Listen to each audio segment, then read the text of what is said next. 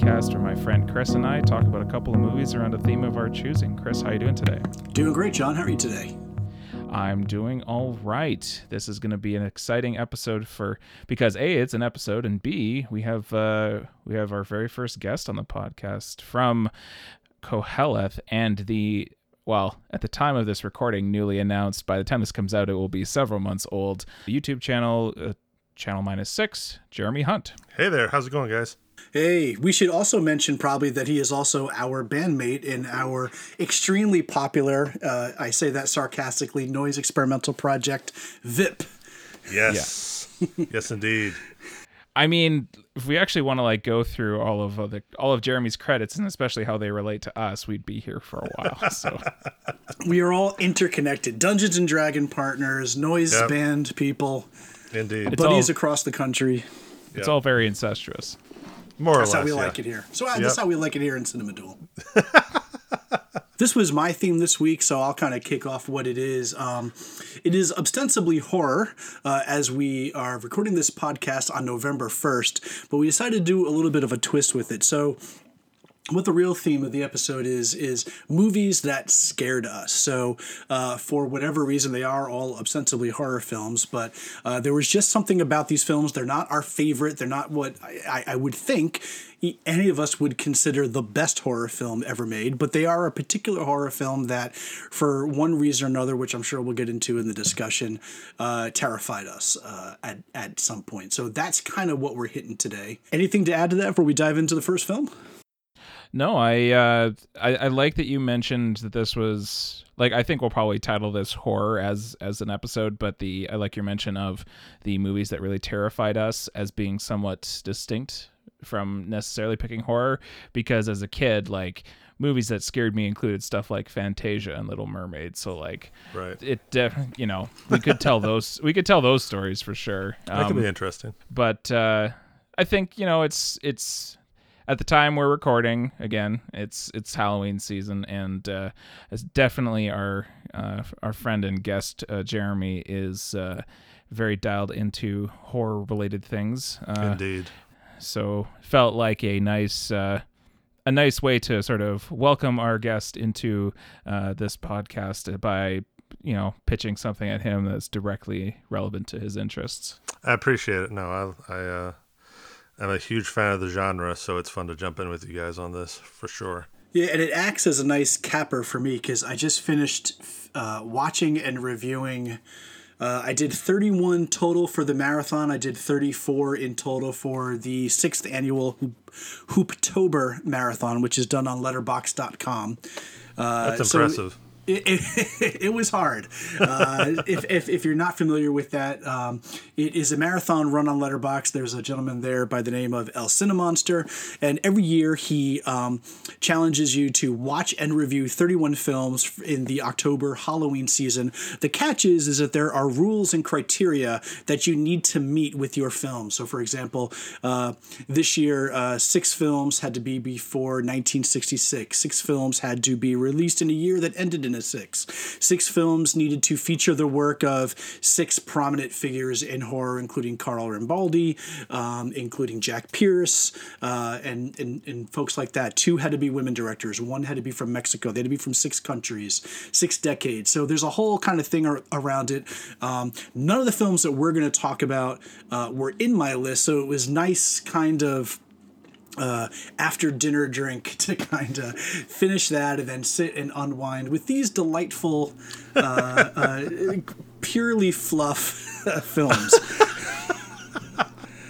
the first of which is probably going to be the hardest to talk about. So why don't we yeah. jump into that, which is my pick, the oh, 2008 man. French film Martyrs.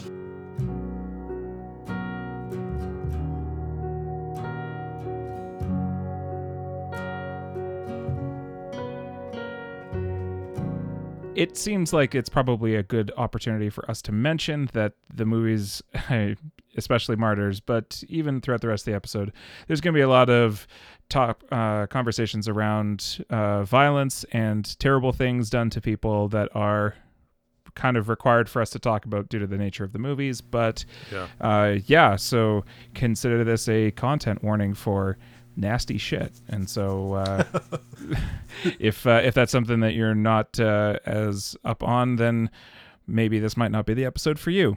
That's fine. The stuff gets a little bit dicey. I would also say spoiler warnings. Spoiler alert.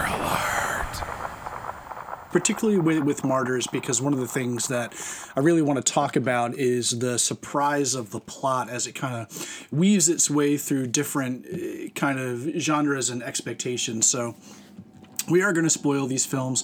None of them are particularly new, so there shouldn't be that big of a problem. But Martyrs uh, was my pick. 2008 film, uh, written and directed by Pascal Laugier, a, a, a, guy who really made his kind of bones with this film. It was part of the kind of the new wave of French horror that hit in the early aughts, along with. Uh, films like Inside, which is a film I still have not had the stomach to watch. Um, it's sort of a response to the torture porn that had been coming out at the same time too, particularly Hostel and and the Eli Roth films. But what's different about Martyrs is, and the thing that particularly terrified me about it, and terrifies me still i've only ever seen the film twice. I saw it the first time i watched it uh, which was kind of familiarize myself with something from the scene and i watched it again yesterday as response to that. That's how uh, much the film has kind of disturbed me. So uh, very briefly, it is the story about a, a young girl in the 70s um, named Lucy, who we meet having escaped from some terrible thing that has happened in a dilapidated building. She is bruised, she is battered and beaten, she is uh, very young. Uh, obviously in distress. Uh, we don't really know what had happened, uh, but she is she has escaped. She has gone into a home where she befriends a young girl named Anna. Um, and that is kind of the first setup of the film. This woman escapes this brutal situation and is and is uh, raised in an orphanage where we start to see her being terrorized by this misshapen demonic figure, and that's all we know. Uh, cut to 15 years later we are introduced to a very nice family uh, that is having breakfast in the countryside in this kind of um, out of the way, very nice house. And the doorbell rings, and uh, it is Lucy with a shotgun who proceeds to, spoiler alert, kill everyone in the home from there, I don't want to get too much into details quite yet, but obviously, uh, she believes that these are the people responsible for her imprisonment when she was a kid. Uh, Anna is there to help her out, uh, to understand what is happening to Lucy, what is the story with the gnarled demon that continues to terrorize her, and what happens when certain things are revealed about the family, about Lucy's past, and about what is in store for Anna. That is kind of it in a nutshell. The term martyrs is used um, very specifically uh, to denote something that kind of occurs. We'll hold off on that until the end of the film. But the thing that I really wanted to talk about, I wanted to ask you guys about was this is obviously a very hard film to stomach. And I think one of the things that I learned about it and the thing that I know about myself when it comes to horror, as much as I love horror, I am really drawn to horror that is in no way, shape, or form um, in the realm of possibility. So give me monsters, give me ghosts, give me vampires, give me werewolves, give me aliens, give me things that cannot be. Um, and I am thrilled with that. I'm, I'm thrilled with the taste of the unknown, with with the thrill of imagination in its most kind of twisted and violent forms. Um, I am terrified of things that are entirely possible and in the realm of the nature of uh, humanity in its most base form. And that is a lot of what we get in Martyrs. Uh, it is terrifying to see the things happen, but it's not the actions that are terrifying to me, although they are particularly brutal. It's just the fact that. Uh, the reason why these things are happening is is so easy to conceive of people having and that's the thing that even watching it again yesterday uh, still terrifies me. So my question to you guys, kind of jumping out, is. besides what were your initial thoughts i think this was definitely the first time for both of you but uh, uh, where do you land on the violence and and the thing that, and is there anything that that pascal laugier is trying to say with the movie yeah um could you finish watching it first of all? Because I, Yes. I don't know if both of you could. yeah, no, I, fi- I finished it. I have so many thoughts. Some of them track with the fact that I lived in France for a few years. And so there are elements of this that I'm looking at through the lens of the understanding of culture, French culture that I gained while I was there. And then there's, you know, then there's just the, like you already alluded to it, the brutality of what you're seeing that seems sadly and sort of condemningly all too believable from a human uh, behavioral standpoint. Um, you know, when the reveal, and I don't know when we want to jump into the specifics of where it eventually goes, but the reveal of what's actually happening, you know, I guess two thirds of the way through, whenever that hits, and then the the Yeah. sort of the final reveal at the end. Um, this was one of those horror movies that do, that that does what I both love and hate about horror films is that it made me feel culpable in what was happening. In Absolutely, that, yeah. and that when when it's revealed, like, oh, this is why they're doing everything. For a minute, for a split second, I'm like, oh, I I kind of want to know. I kind of want to know what's what's what's you know happening, what what it is that they're trying to get at. And as soon as I had that thought, I was like, no, this is deeply, this is deeply wrong and deeply evil. So, um, so yeah, that was those were kind of my initial thoughts. Well, that's what I think. Like as, as much as I know I'm probably never going to watch this movie again, there is Right. some real brilliance in the way that Laugier kind of constructs the film. Because first there's the what happened to this young girl. Then it's Yep. 15 years later. Holy crap! Did this girl just go crazy and blow away this entire family? Um, and then there's the but then it becomes another question, and that question is what is the creepy thing that's following her? And then we'll we'll jump into spoilers when we finally find out what's going on Yeah. that uh, the family not only in fact was the family that abducted her but they have a nefarious plan that involves the the torturing of they have found that young women are the most susceptible the torturing of young women to get them to a state of martyrdom uh, which in this case is taken from the meaning of being a witness to the afterlife because these are people that want to know what happens after you die.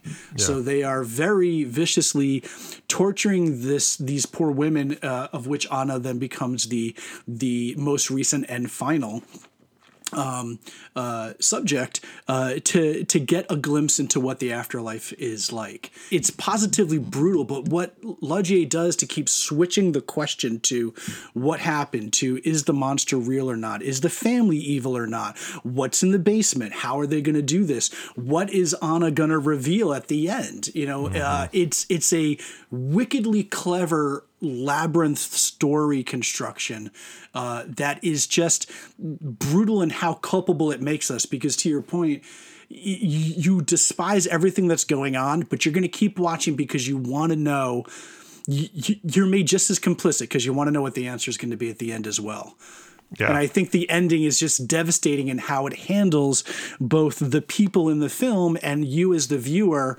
uh, how you respond to what that answer uh, is revealed to be. yeah. Yeah. And that was a lot to take in. Uh, I, I need to take a breath, John. So uh, where are you at with this movie? I'll tell my uh, experience of watching it, which was I watched it on an iPad, as all uh, filmmakers intend.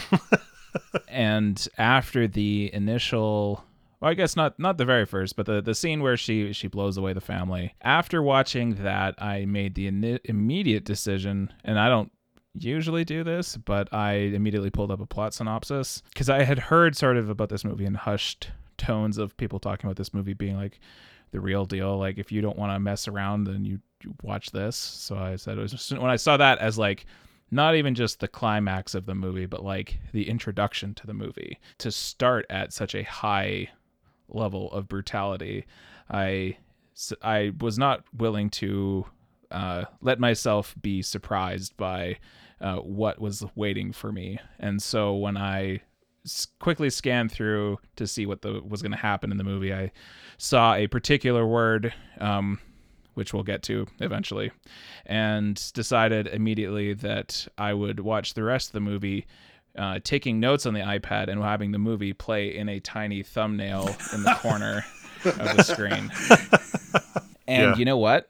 I don't regret it, not for an instant. And at the moment of climactic uh, torture, uh, I straight up skipped that because I was like, I know what happens. I don't need, I don't need that. Yeah. You mentioned that this was a response to Hostel, um, or that this that kind of that this genre of horror is sort of existing in the in sort of a relationship with a movie like Hostel, and that my response to Hostel was. I don't want to watch this again, but also this is not like it's disgusting and gross and it's like visceral, but like I'm th- I feel that th- I was much more like uncomfortable for sure and disturbed, but like the just the actual seeing of something as opposed to like the suggestion of it sort of mm-hmm.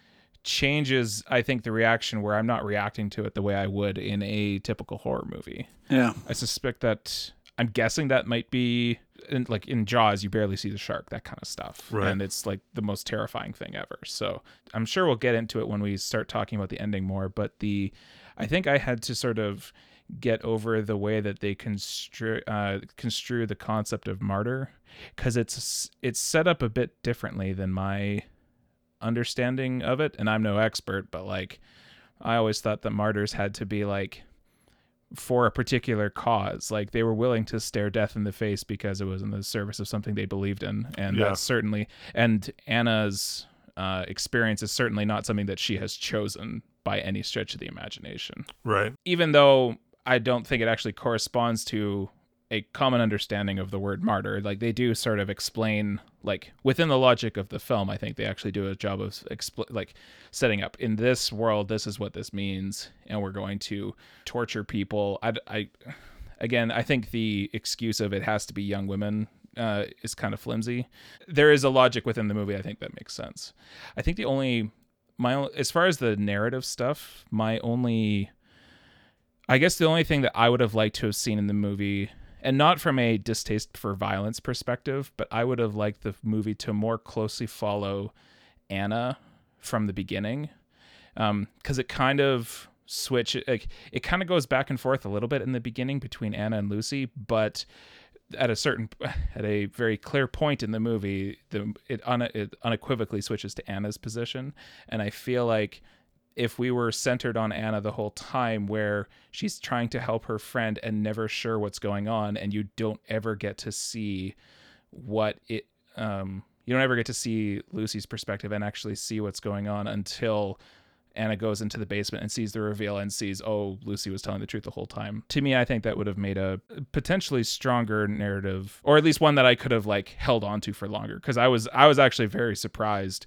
when again spoiler alert uh, lucy dies fairly early in the movie and we switch over to anna for the rest Yeah. This is a film that plays the game of switching quite a bit and i think that's the intent it wasn't my impression as to what a martyr was either but i think part of what i like about the film is just how incredibly twisted the people who have come up with this concept are that to my mind the way that i was able to kind of logic that quibble away was well they're they're, they're so twisted in their and their desires and their means and of course they're twisting what an actual martyr is as well which is why it doesn't really succeed ever. And even when it does succeed you know with with with anna they're they're screwed in the end anyway. So it, it for for me just the the the concept of what a martyr is I haven't done enough research to know uh, whether or not it, you know, to be acting as a witness to something is is a common meaning for martyrdom or, or, or for a martyr.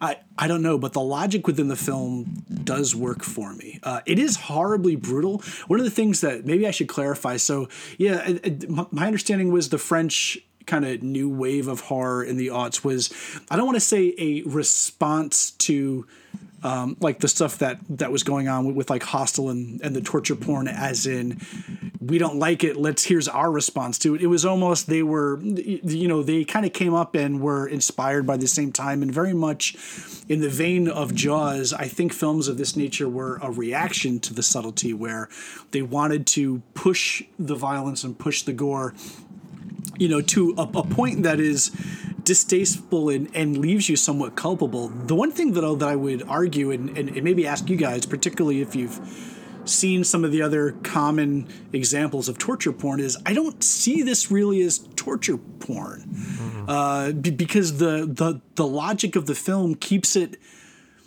keeps bringing you into it which is which is terrible which is not to say that the torturing that goes on in the film isn't utterly despicable. And the John you brought up a great point about the the fact that you know they they had to kind of narratively explain why it was young women that they were using for it. And I do feel it is very flimsy but I, I kind of have to chalk that to 2008 the woman in distress is still a very uh, uh, popular kind of cliche to fall back on, cliche though it is.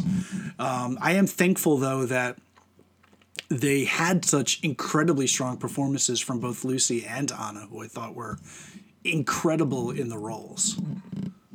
Yeah, I, I would I would agree. I thought the I thought the two leads of the movie were were fairly effective in in what they were trying to go for. So no real I don't, I don't think there was a lot of complaints on the acting side. I don't think. Yeah, and going going back to um, the the martyr thing for just a second, uh, and I'm certainly not an expert on French culture by any means, but I do wonder if some of this comes into play. Um, the understanding because France is such a post uh, spiritual post Christian country. I mean, one of the things that I experienced when I was there was just, and th- this was when I was in high school, and then I studied in a French university for a year there, just talk uh, from different professors and different teachers just talking about how really faith or belief in supernatural things or eh, you know afterlife or whatever of any kind was often viewed as as really more of a mental crutch than anything that you know it's it's th- this life is what we have we you know live in the here and now, the philosophy, uh, you know, the, the, the philosophies that have been handed down from, you know, uh, the experts. So for a film like this to, to even go into this area um, thematically from specifically from uh, a French filmmaker and the storytellers and the creators, I think is pretty fascinating. Well, and that that tracks for me because, like, even though it's sort of set weird the approach that the villains were taking uh, they did they were fairly like i did remember there being a line about them talking about the that this was not just a religious thing like right. they were specifically doing it sort of separately from the religious right. uh, conception of of martyrdom which again that's why i think within the the logic of the film i think that's why like it more or less uh, more or less tracks. Yeah. It's interesting. I, I didn't find a re- it, with their intent. I think there's purposely not a religious kind of bent to it all. One of the things mm-hmm. that I mm-hmm. found yeah. interesting was it's just a bunch of what looks to be old rich white people. Yeah. Yeah, yeah. Mm-hmm. And I think that's definitely, you know, played for a purpose in the film. Yeah, it's. De- I mean, it definitely plays like a commentary on uh, some sort of a class and or power struggle for sure. Yeah. So yeah, because they're picking up those girls from the from the orphanage, right? Like that's like the absolute opposite end of the you know class structure for them, right? Yeah. I find this film really hard to kind of just watch and shuffle away because I, I think it does have a lot more on its mind mm-hmm. uh, than than what it's kind of revealing at first glance. Why don't we yeah. Why don't we talk about? Um, I want to talk really quickly about the ending um, before we jump on because we've got two uh, we got two other films to talk about. It's going to be a packed house for this episode. But yeah. the, the one thing I just wanted to kind of point out, and I'm I'm interested if these things, if anything, stood out for you guys as well. Watching it this time, the thing that really hit home for me was this is going to be weird to say, was the humanity that he injects in the film. I think the most powerful moment for me in the movie is when Anna goes and she finds. So, um, really quickly, um, Lucy does die. It turns out that the uh, demon that has been um, hurting her and chasing her throughout her entire life is her own guilt at leaving behind. There was another person when she escapes. There was another mm. person in chains, uh, and she could not save. She was, you know, young and a child, and she had to save herself. She did, but the guilt of that survivor who was there haunted her, and that was the apparition that kept coming and ultimately causes her to kill herself we think that that's the end of the story, that this was all entirely the deluded guilt of Lucy until a brick falls from the chimney. And uh, there's a secret passage that Anna walks down and finds uh, the hidden rooms and finds another young woman chained up uh, who looks like she has been there for a very long time. Uh, and this was probably the, the, the the moment of the film for me was Anna's Anna has been positioned as the caretaker the entire time in the film. And the sequence where she brings the other victim out of the dungeon and bathes her and just tries to offer her comfort was heartbreaking to me this time to the point of I mean I didn't cry but I definitely teared up. This is it's it's there's such a sense of with everything else that is so inhumane and base going on in the film here you have this hor- hor- horrific moment that is couched in this beautiful just kind of i just want to help. And that sequence is the key for me to why at least in the film the whole their whole concept of what a martyr is and how that relates to Anna works because of her role as a caretaker as her role to kind of see past and just despite everything that's happening she just wants to provide comfort she just wants to help. And this sequence where she gives this person a bath um, it kind of unlocked the film for me in a way that the first viewing didn't hit. And mm. it was it was it was stunning for me sorry, just just the mention of it brought back the the visual of I think it was when they were trying to remove the the metal uh, that had been sort of like nailed uh, into her head. Yes, yeah. It, it's it's it's horrific. yeah. Well, and as because of course with her they do, and again I skipped the actual worst part of this movie, so you'll have to tell me how it compares. But uh, but the just even the the the makeup of all the absolutely devastation unleashed on this person uh, is impressive only in the sense that like it is horrifying to imagine and yeah. I can't imagine having ever felt less comfortable in my life. it, yeah. Uh, it's it's a rough one. No, I yeah, it's yeah, I was not expecting any of that. Uh, but I'm with you, Chris, in that I it, it, hit me the same way, even just on the first and only viewing that I've I've had of the film. In terms of it provides a, a sort of a respite of tenderness and humanity in the midst of everything else that's going on that was both welcome and you know tragic, of course, and yeah. then everything that happens after that, and the you know how sh- how that woman dies, and yeah, it, yeah, the whole balancing act that uh, the director achieved in this film is is really remarkable to me. Uh, uh, and I'm and I'm with you. I mean, to me, this film kind of falls into uh, sort of infamous company with Requiem for a Dream. Yes, and that and that it's yeah. it's a film that I'm glad is too strong of a word. It, I, I appreciate that I've watched it, but I don't know that I'll ever need to revisit it. Very much like Requiem for a Dream, and so.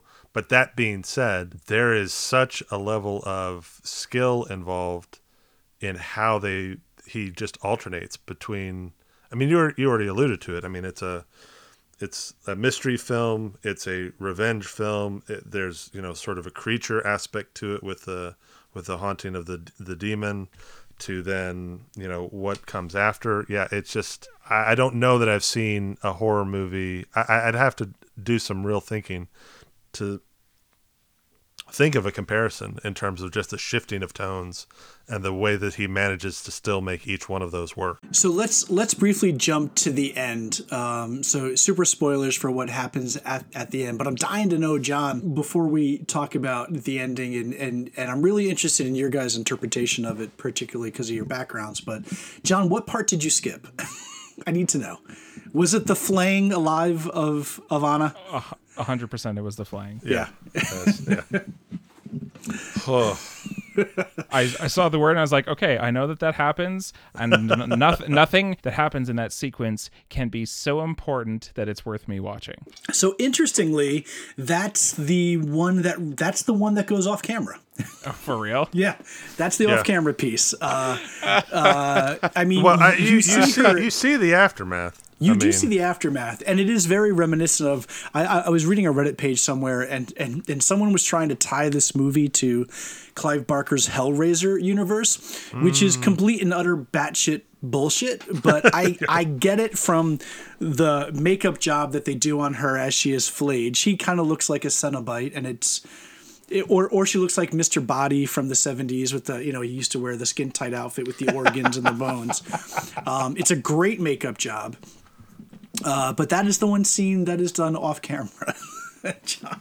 Well, that I mean, I feel of course silly, but I also think that that is fantastic, and I am laughing on the inside. well, but I, I, I will say though, there's that there's that scene. Okay, so bef- John, did you see did you see her uh, in in like the vat or the tub afterwards? Did you I think so. where when she like, whispers, when she whispers, Yeah, whispers, she whispers. Yeah. Okay. I think that's where I came back in. Okay, where she 'cause- whispers because I've seen because I because I remember everything that happens after that. because there is i mean you're right chris the the flame does you don't see the actual thing but that shot of her as they're like putting her in the the metal vice or whatever and they like lift her body i mean that's brutal i mean It, that's it is brutal. She is I fully mean- nude, and when I say fully nude, she has no skin. yeah i mean it's It's horrible. it's it's yeah it's uh disturbing uh a, to a deep degree so i don't i mean you can laugh john if uh, but I, I don't i don't blame you for for skipping past that because I mean, there are just so many scenes of punching and brutality that I, I, I will probably never watch this film again. That that's actually something I wanted to bring up in terms of like comparisons with like Hostel, and I'm a, I always wrestle with the term torture porn anyway, just because it's one of those ones where I get what people are getting at, but it also feels like if if we're not careful, it gets lazy. So I don't know with like like Hostel, some of the later Saw things, in comparison to all of those, yeah, the sequences of her in the basement just getting pummeled, they're not super graphic, but they are deeply disturbing. Like it's Well, they're not filmed in a ma- in a way to make you like Hostel and those other films and the Saw films in particular that that kind of got the label of torture and porn. Yeah. They're there because you want to see the gratuitous gore and violence. Yes, yes. When you see it here, you it's the last thing you want to see as you're watching it. Yeah. It, it, it, it is done purposely to make you regret what you were seeing. Yeah, yeah, yeah. So that that whole sequence, and then I I think it's during that moment or during that sequence where I'm assuming it's a purposeful uh, allusion to the um, the the old classic Joan of Arc film. But there's a moment where she like looks up and her face is cast in the light, Yeah. and they hadn't shown. I can't remember if in the credits they show Joan of Arc, but I don't think at that point in the film that they have used Joan of Arc as a example of a martyr. And uh, and so when that that shot hit, I was like, oh man, this is.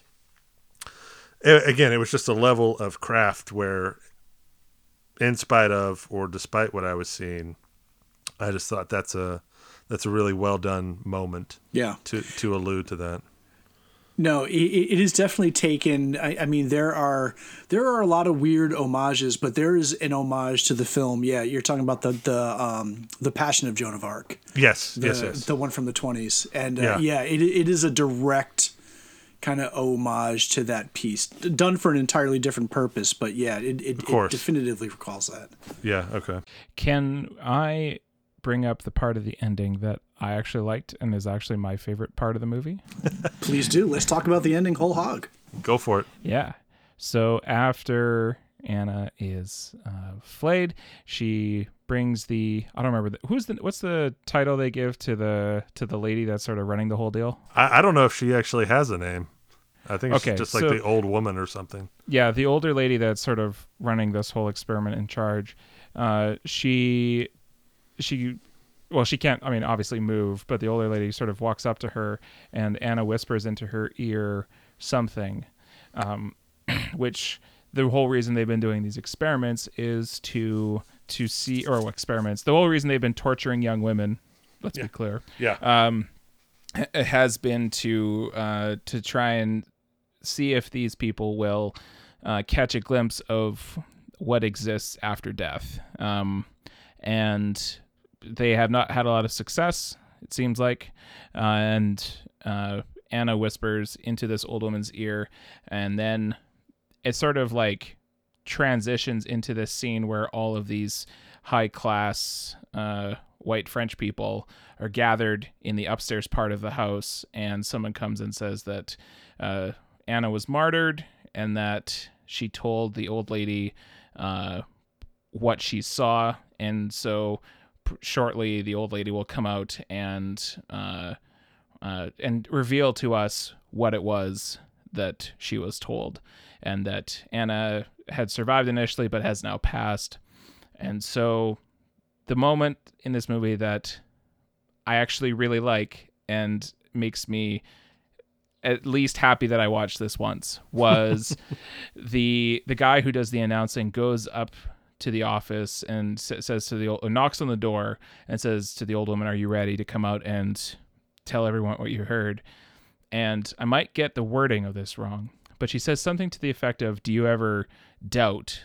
Uh, uh, what or do you ever doubt about what you believe is going to happen? Um, and he's confused, doesn't really understand the question, and uh, she seems kind of a bit like shell shocked, like not entirely sure what's going on. But then she tells him, "You have to keep doubting," and then she puts a gun in her head, or a gun in her mouth, and blows her brains out.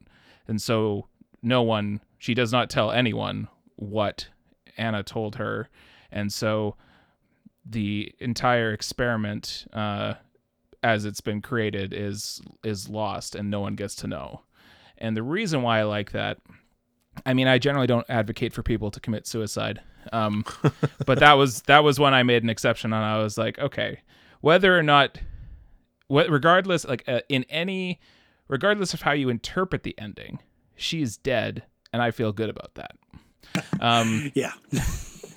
but then it does actually leave the possibility of a couple different interpretations. One is that she's eager to get to the afterlife now that she knows what it is, or B, the possibility that what Anna told her was there's absolutely nothing and that she's just come to realize the horrors of everything she's dedicated her life to presumably and decides that she can't deal with it and so you know chooses to uh to not face the consequences of it.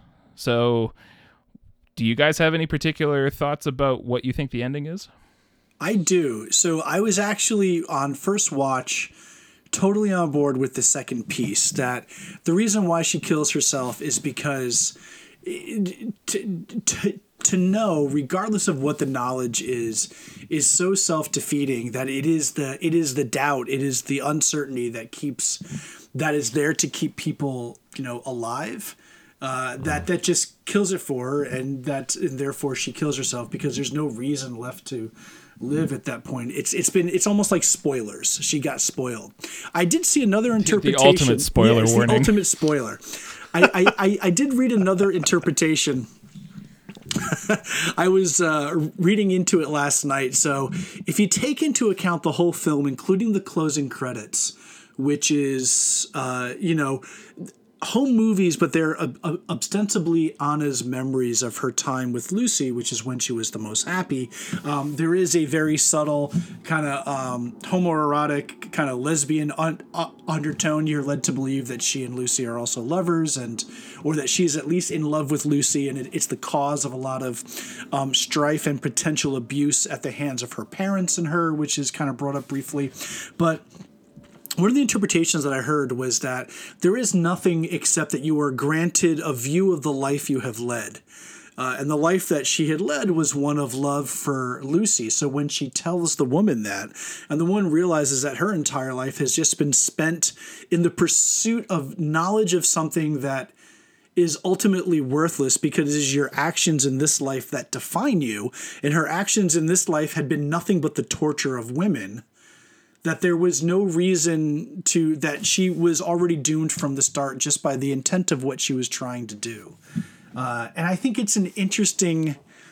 I, I, I think it's an interesting piece that kind of ties into my philosophy personally, which is I, I, I have been very forthright in my knowledge of I, I, I was raised Christian. I've had various crisis of faith regarding you know my belief and and, and and and with my family I have gone back and forth and ultimately while I I, I, I do still have a certain amount of faith and I, I do believe in spirituality um, I ultimately am also resigned to the fact that I just don't know. And it's that uncertainty of not knowing that causes me to think that the actions that I do in this life are what matter the most.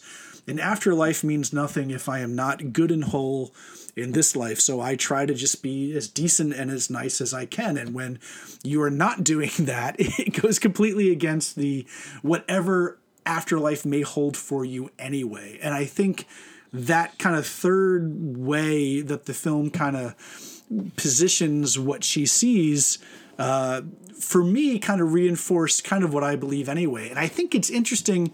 I want to hear what you guys think if because I, I feel you can take it in so many multiple ways that it could it could certainly reinforce multiple viewpoints on on, on faith and the afterlife and spirituality.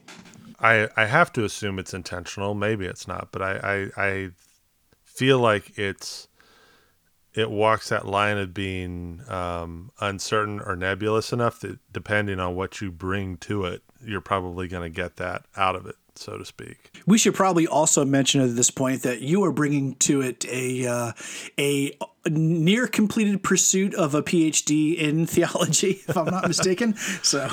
Yeah, uh, part way through. Yeah, yeah, yeah. I got a, I got a little ways to go. Got to write the that you know that little thing called a dissertation. I, I wrestled with it. I, I wrestled with it a ton just because I thought, okay, what, it, it, you know, it, did she reveal something that then drives the old woman crazy? Um, you know, leading to the suicide. Did she reveal like, you know, I think John, you said like there's maybe there's nothing, and and she just decides to end it all. You know, after seeing everything that she's done to to uh, you know countless scores of women, supposedly based on you know the hints that are dropped throughout the the movie. But um, part of me wants to think that there that he's hinting at something more is the way that uh, Anna is shot or Anna is shot in the in the the vat, and just sort of the look, sort of the beatific sort of look on her face, like the idea that she's seeing visions or that sort of thing and and and that's probably the part too where I alluded earlier. That I was like, man, I feel really culpable on this right now because, like, I want to know. I want to know what she's seeing. Yeah. Um. So yeah, there's there's a part of me that feels like maybe maybe there is you know a hint of something more, the supernatural, the afterlife, whatever you want to call it. But then, uh, uh, yeah, the the the way that the woman ends it all, the old woman, definitely throws a wrench into like maybe maybe there's nothing. If if only any of us had the heart to watch this movie again, we could ask more questions. Which is what? probably as good enough a time as any to wrap it up. Okay. Absolutely.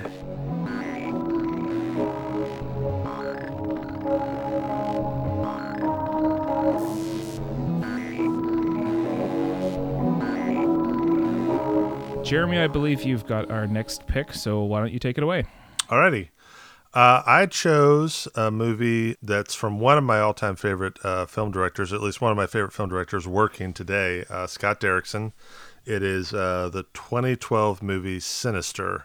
Uh, funny enough, similar to Chris and his uh, pick with Martyrs, I've only seen Sinister twice.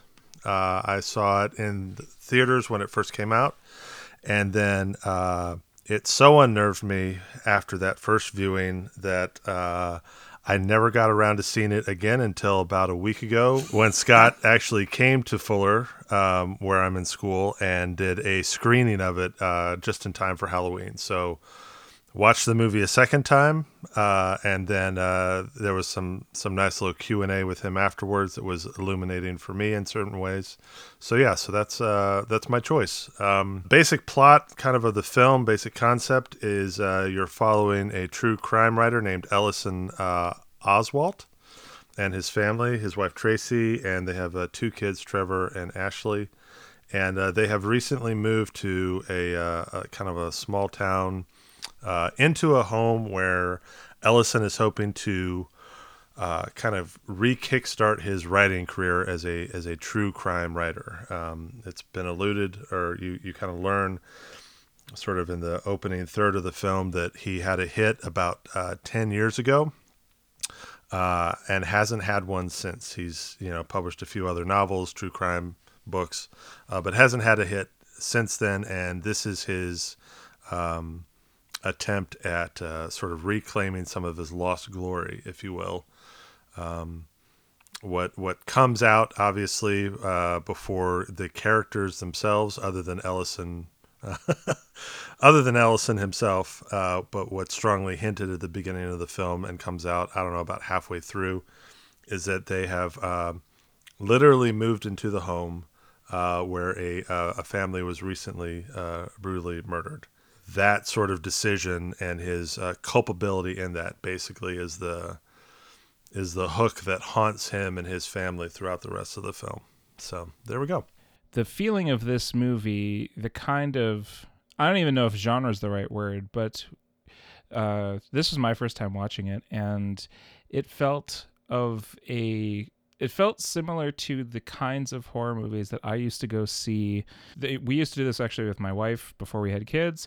Uh, we would, and in a couple previous relationships as well, where we would sometimes go to uh, horror movies almost on a dare mm-hmm. to see like if something could scare us. And it was movies like the American versions of like The Ring or The Grudge, that kind of stuff in like the early to mid 2000s. Um, and this movie, certainly in contrast to either Chris or my picks, feels like it sort of fits into that. I, I get, and I'm not even sure how I would describe it. Like, movie horror movies that were certainly like mainstream enough to be popular and referenced. Mm-hmm. Um, and so my experience, in contrast to to Martyrs, was like there's certainly like moments of tension and and scaring and stuff, but I felt more a lot more playful with this one. Sure. Which is certainly not the word that you used when you were talking about it. you know, no, I, I agree with you 100%. This is a playful film. This is a film. It's a, I, I've got to ask, I feel like I, I, I want to yeah. grill you, Jeremy, because I want to know what scared you about this movie. Because for me, this movie is an attempt to start a franchise. Mm. Uh, it is an attempt to make Mr. Boogie Bughuul into a franchise character, right down to his 1992 second wave black metal, you know, right. look. Which is not to say that I don't mm-hmm. like the film. I do, um, and the, in fact, there's some very specific, specific things I want to talk about. But what scares you about this movie? Uh, so I would say I kind of have to take that in two approaches. One what scared me when I first saw it, and now actually rewatching it, I'm discovering new things about it that really unnerve me. And so, I mean, part of it when I first saw it was I saw it in the theaters with a group of friends, and that had that sort of aspect of like, okay, we're all sort of like wigged out and scared together. I think initially what what sort of unnerved me at the beginning and stayed with me through the years was I went home to an empty house after watching this. So my wife and uh, our our first couple of girls were traveling at the time, so I literally came home to a house with uh, long, tall windows with reflections, pitch black outside, and I only have my Shih Tzu to comfort me. and so, you know, uh, came home and slept on the couch with the lights on uh, that night some of my favorite moments in horror movies are little subtle things. And so the moments as Bughuul is being revealed are the ones that are to me the most sort of unnerving ones. So like the shot of Bughuul when he's digitized part of the footage and it's just sitting on his TV uh, on his uh, laptop and then he looks away and the and the face just turns towards him. I I love little moments like that. There's a kind of a similar moment in Hereditary that made my skin skin crawl, and so stuff like that just um, gets me. I mean, I'll, it you know it's stuff like the lawnmower, uh, the lawnmower scene. Like well, I, like when th- Yeah. that that first hit, I was like, oh, it just again, it's it's more heebie-jeebies kind of feeling. Like that's that for me is it was part of it. Now seeing it the second time, uh, I th- I realized, especially doing the music that I do and the stuff that we all kind of work on together, the uh, experimental stuff. I was really impressed and unnerved by the sound design in this film.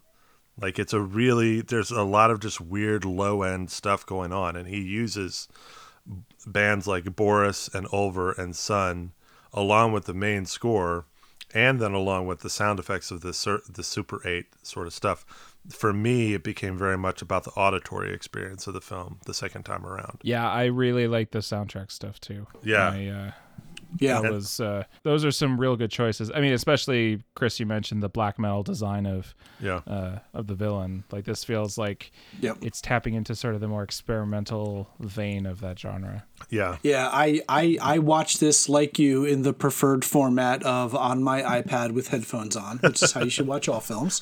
Uh, and this, yeah, th- that's what. So I didn't want to sound dismissive before. I, I I do have some complaints with the movie, but this movie is geared and engineered to be something different. It is engineered to be an entertainment, which I don't think Martyrs is no, as much. no, no, no. No, This is this is built to create a character to cause frights and jump scares in a way that is expertly done. Yeah. And I think this movie, it, it- the sound design is phenomenal in this. Yeah. There are scenes like the lawnmower scene. The opening scene is terrifying Mm-hmm. to watch until you. I mean, it's still terrifying when you understand the context of what's going on. But Derrickson and and Cargill know how to do it. Yeah, it's it's it's phenomenal. To start the film with that scene to me is is just bonkers. Um, is that the is that the family hanging scene? yeah, I mean That's that's, how that's scene, how yeah. the movie starts. yeah. It's a great start to a movie. I mean, it's probably one of the most effective moments for me for sure. yeah, yeah. And I would say the the just to uh, to tag on the the other part of this that really kind of uh, got me this time around was the uh, the character of Ellison himself. Just because there's so, there's so much there that I identify with as a father and a husband now. Not that I wasn't a father and husband then, but you know, having moved my family across the country, pursuing something in academia, trying to get some things off the ground, like and wondering like, man, am I just screwing things up for my family? Like not that we have moved into the house of a murdered family, but there there are aspects of those sort of aspirations and the sacrifices that he's willing to make that I totally un- I, I, I, I totally track with, and I think that's an aspect of it to, that to me has grown over time uh, with the film. So Well, that's something. Yeah, that that's something in particular that, um, and I'm trying to recall the movie where it didn't work. I had I had watched a movie for the Hooptober Marathon where oh I had seen the movie Bliss um, by mm. Joe Begos, mm-hmm. who is one of the kind of up and coming directors. He's got a very harsh '80s aesthetic, Yep. and the problem that I had with that movie was the lead character is so despicable that even though it's an incredible performance. I hate the character, so I'm not mm-hmm. invested in the horrible things that happen to them. The great thing about Sinister is it, it so much of there are a couple things I really like about it, but the two best things about it are the performances of Ethan Hawke and James Ransom as Deputy So and So. But Ethan Hawke in particular, he is a dick in this movie, and he is an asshole in mm-hmm. this movie Yeah. who should have moved his family out a long time ago. But what Ethan Hawke does so brilliantly is make you understand how desperate he is for a hit yes, and how the drinking increases and how the little lies increase Mm-hmm. because he just needs to get that rush of another hit. Yeah.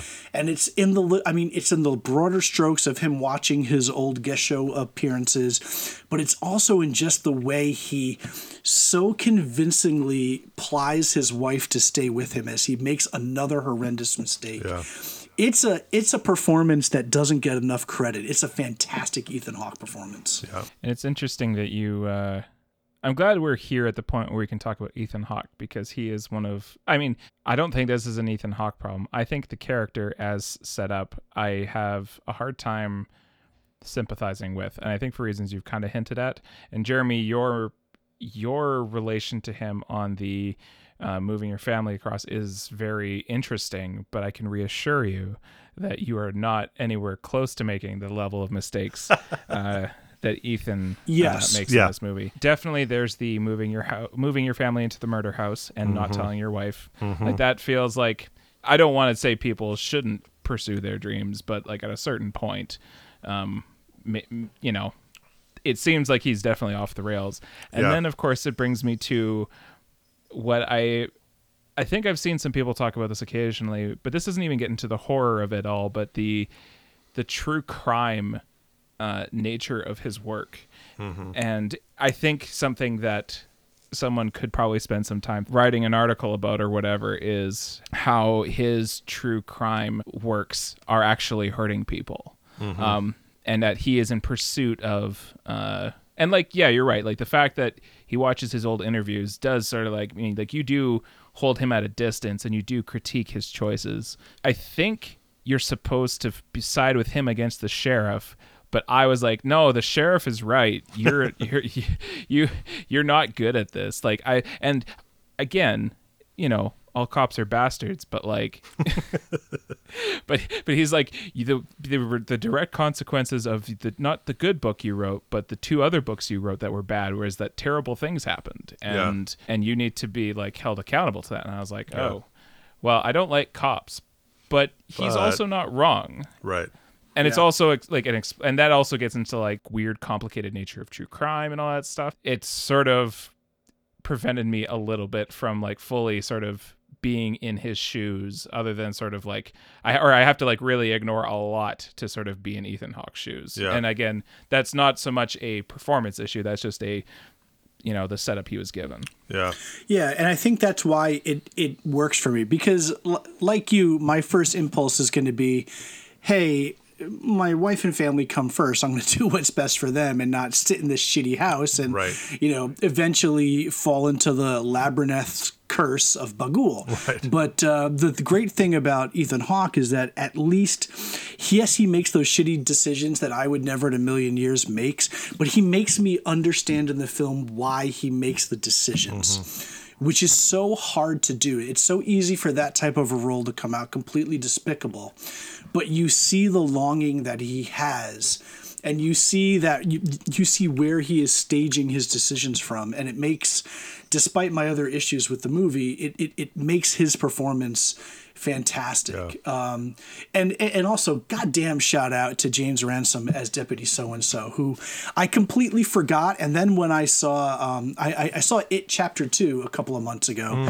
And uh, he is the highlight of that movie uh, to the much to the chagrin of much larger stars who were not nearly as good as he is. And then when I saw him in this movie and saw how he is in this movie he is so set up to be the stereotype and the and how watching him rise above that is phenomenal He's so movie. good in this movie. He's so good. he's great Yeah, I, you know the other thing I would say too about um, about Ethan Hawke, and it goes to to sort of the deeper themes of the film, um, and I, I have to think that this was not the first time that Derrickson has talked about this, but when he came to Fuller, he talked specifically about how he himself, as a creator, uh, and I, he co-wrote it with Robert Cargill.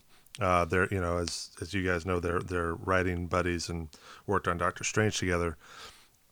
But uh, Scott said that uh, the people, how did he put it? That the people who are closest to him uh, in his life, family, close personal friends, uh, when this movie came out, were deeply embarrassed on his behalf because of how much he is in the film. So the Ethan Hawke character is essentially a. Hopefully, this isn't overstating it, but that it, it- he's basically he's basically Like a stand-in for him? Yeah, he's basically Yeah. a stand-in for Scott. And if you look at even the timeline of Scott's career at this point, he had done Exorcism of, of Emily Rose, you know, huge uh, sort of you know indie, semi-indie, you know, hit.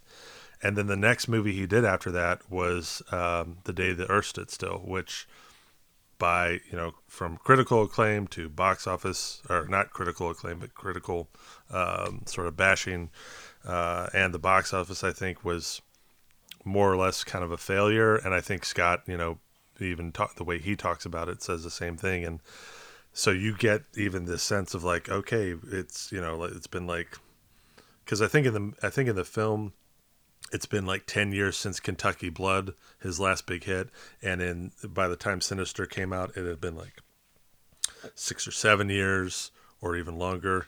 Yeah, and so I mean it's just it's it's parallels all the way along in terms of the creative process and what he's willing to put his family through.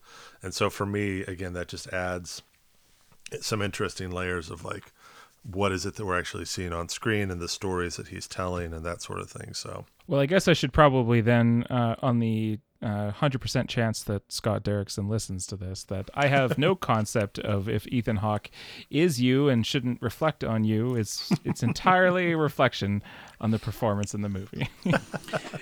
so so let's talk about Scott, uh, Scott Derrickson a, a, little bit more because one of the things that, about him that I really like, even when I don't like all of his films, mm-hmm. he has sequences that are fantastic. I actually did uh, the the second film of my Hooptober marathon was his next film, Deliver Us from Evil. Mm. Which I wasn't particularly keen on, but has a sequence that is one of the best horror sequences I have ever seen, which is an exorcism that takes place in a prison. Mm-hmm. And in here, in Sinister, one of the things that I really like, I mean, he has those incredible moments, the lawnmower sequence, the the beginning with the hanging. Um, there are these little pieces that there's a sequence where the ghosts of the murdered children um, constantly mm. weave in and out of of um, Ellison's vision as he's kind of walking around the house. It's just it's fantastic. Mm-hmm. One of the things that I admire about the film, even as I make fun of it, is he and Cargill create because they're they're they're, they're co-writers on this. They're also co-writers on the sequel, even though Derrickson didn't direct it. Mm, yeah. But they weave this almost Rube Goldberg contraption of a curse that if you were to sit back and think about it makes no goddamn sense at all. Cuz let let's let's spell this out. The curse only works if you move away from the house of the dead person that you moved into.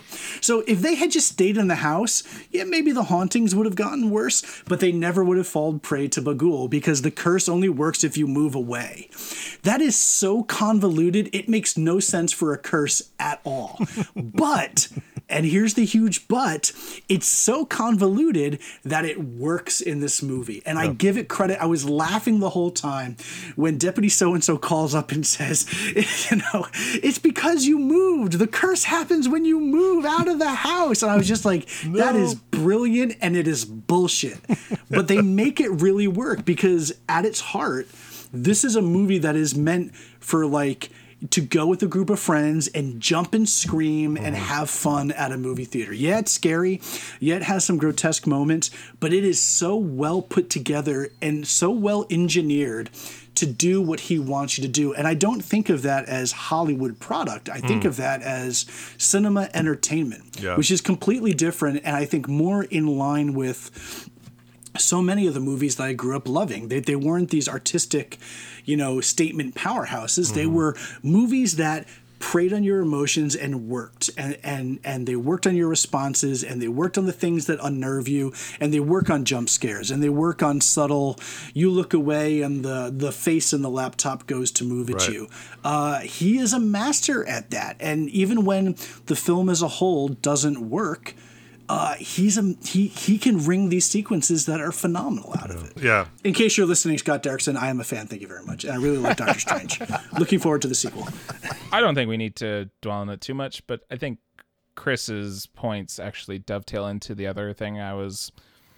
It kind of, in retrospect, kind of stuck out a bit weird for me was the the the plot threads that seemed like so in one case the main setup of the movie seems fairly complicated. Um, but there's other parts of the movie that seem to be given almost no weight or importance at all, mm-hmm. um, to the point that it should almost have been removed. Like his son. Uh, I mean, I don't think because his his son has the night terrors, but it just Right. it has it there's that doesn't connect to the story in a larger way, other than it just scares them. Right. And uh, and uh, his wife exists as a person to be exasperated by his decisions. Like Sure. in the end, when everyone gets murdered, um, you don't even see her. Which, like, again, I don't want to see it. We talked about that in Martyrs, but like, she doesn't even have a fu- she doesn't have a functional role to play. Um, in fact, I would say, even the daughter, I think the only key part she has to play is that they had told her don't paint on the walls, and then the movie ends with her painting the walls with their blood. I was like, okay, I see that. That was good. Right. Um, but like, this is really is a movie about just Ethan Hawke, and everyone else almost kind of doesn't exist. Um, which, again, your comments about the possible biogra- autobiographical nature of this uh, sort of, I guess, could see it, but it does sort of. I don't know if there's a way to like rejigger the characters and and plots in a way that everything sort of feeds into the larger story that they're going for. Because Sure. parts of it felt like, why did I watch his son have night terrors? Because it it's just a random thing that happens. Man, but that's a scary scene when he pops out of the box. I know. I mean, And again, that that's I think that's what this movie want. This is a popcorn movie. It's engineered to be a popcorn movie, yeah. And that that terrified me. Just that Yeah. sight of him out of the box was horrifying. Well, yeah, and that's another that's another autobiographical thing. I mean, because uh, Scott talked about how one of his boys has. Uh, I don't think he does anymore, but when he was younger, had night terrors, and how it was just not just terrifying for his son, but for them as a family, and how even the line when they when a uh, Ethan Hawke runs outside, that's something that Scott did with his son, and and and I- how did he said that he told Ethan Hawke that he said, you know, look at the stars, look at the stars, so that you know the son realizes I'm not inside. This is the reality as it is now, and he just told him that in passing, and then Ethan, and it wasn't even scripted, but Ethan added that in to that scene. So I think there's it's it's it's interesting to me that the film doesn't work as a whole for you guys, but it works in pieces. Whereas for me, my experience with it is is sort of a both and. Um, but part of that too is like I mean, just little nuggets of like like the Super Eight stuff was actually shot on Super Eight. Like they Yeah. actually shot it on Super Eight with the music that's in the Super Eight films playing as the cameramen were shooting them, so that they could shoot in rhythm to the music, and then uh, when Ethan Hawke first sees them, that's him seeing them for the first time, like in actuality, like when he's watching them in the film. So I don't know. It's uh, I, I totally get what you guys are saying in terms of like on a granular level, it doesn't all add up. But yeah, for me, I think it's, I think if you do take the Ethan Hawke character as central and everything else sort of revolving around it, in some ways it makes sense that you know his interactions with his wife or his interactions with his son would be sort of uh, almost minimal because he's so focused on everything else that he's doing and because he's so self-centered And I should stress that, I mean, as much as I find these pieces that are kind of not, I don't want to say not working for me, but are kind of incongruent for me. Sure. Uh, I, I, I, I still, the, I, I still enjoy what's ha- I, I still enjoy the finished product. I think this is a good film. I enjoy it. Yeah. Just and and part of my enjoy it my enjoyment is just how ludicrous some of it appears to me. But I I I am all in for these types of movies that are fun, Yeah. shot well, and have some genuine creepy moments. And this this movie does do all of that. For yeah me. yeah yeah and and I will like I will say that the the sequences of him watching the Super 8 footage and like transferring that stuff that I actually like it not just like the creepiness of the footage itself but also just the experience of him watching it of him transferring it. I was just like for some reason I found that like soothing and engaging. I was like yeah I kind of like this stuff. That that parts of it I I found weirdly compelling. And knowing sort of the the the details of this that match up uh, fairly closely with Derrickson's life seems like that does like I do find that interesting. Like that is like oh that's kind of neat. yeah I th- would probably still stand by a some kind of like reorganizing in a way to like Sure. link it or, or to like or even to like i don't know like how much you would have to like rework the entire concept of the movie to make Mm-hmm. the autobiographical nature of it let's seem less or seem Yeah. more appropriate i guess but Yeah. no like there's yeah like i i had a good time it reminded me of you know movies i used to go see so that Yeah. was Yeah, I think the other thing that I that I liked about the movie when I first saw it was it because I'm not a huge huge fan of found footage movies. Like to me, the ones that I enjoy the most, other than this, would probably be like the VHS series from a horror film standpoint, or maybe um, actually the Bay did a really good job with found footage. But so for me, this was an opportunity to kind of dive into that that sort of subgenre and do it in a way that was compelling that I hadn't seen before. I remember thinking that you know back in 2012 when I first saw that was like, oh, this is this is a kind of a fun, unique take on it. And if I re- if I remember correctly, Yeah. just from a historical significance perspective, I th- I feel like this was one of the first movies, and I don't remember which came first, this one or Paranormal Activity, but the Blum or Blumhouse sort of approach to horror films, where you know they they you know uh, finance a relatively small budget film in the hopes that it pops and becomes a, a a bigger hit. I feel like Sinister was among the first movies to sort of uh, exemplify that Yeah. model, just in terms of So Okay. Paranormal Activity was the year so, before, yeah. 2007. Yeah. oh okay. Uh, I'm sorry, five years before, right? Yeah, Uh, okay, so Sinister's maybe- 2012. Yeah. yeah, I so- guess then maybe there were a few others, but um, but yeah, I mean, it, it had a budget. It looks like of about three million and grossed almost ninety million. So good day for scott derrickson yeah. so anyway, there we go. That's Yeah. uh, that's uh, sinister.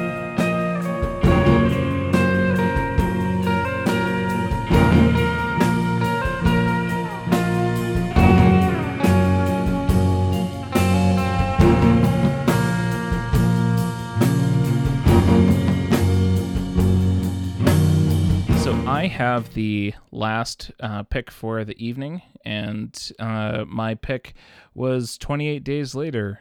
It, when we were talking about movies to pick, the idea was around movies that terrified us, and um, this is. Uh, well, I mean, we'll do a plot synopsis, but essentially, the scene that I remember terrifying me uh, was when their car breaks down in the underpass and uh, they're trying to change or no it was the change the tire i think and uh, uh, they start to hear the zombies running after them and they're like trying to uh, change the change the tire that is uh, that was the part that like really stuck with me uh, and i don't think i had i think this was pretty early in my horror movie days so like I don't think I really had a lot of experience or like preparation for that kind of tension. Well, John, the good news is you've already triggered anybody who might be listening to this because you referred to them as zombies as opposed to the infected. So be ready for a whole bunch of guys to be like, dude, really zombies, man. They're fast. Zombies are slow, man. I mean, we can talk about that if you want,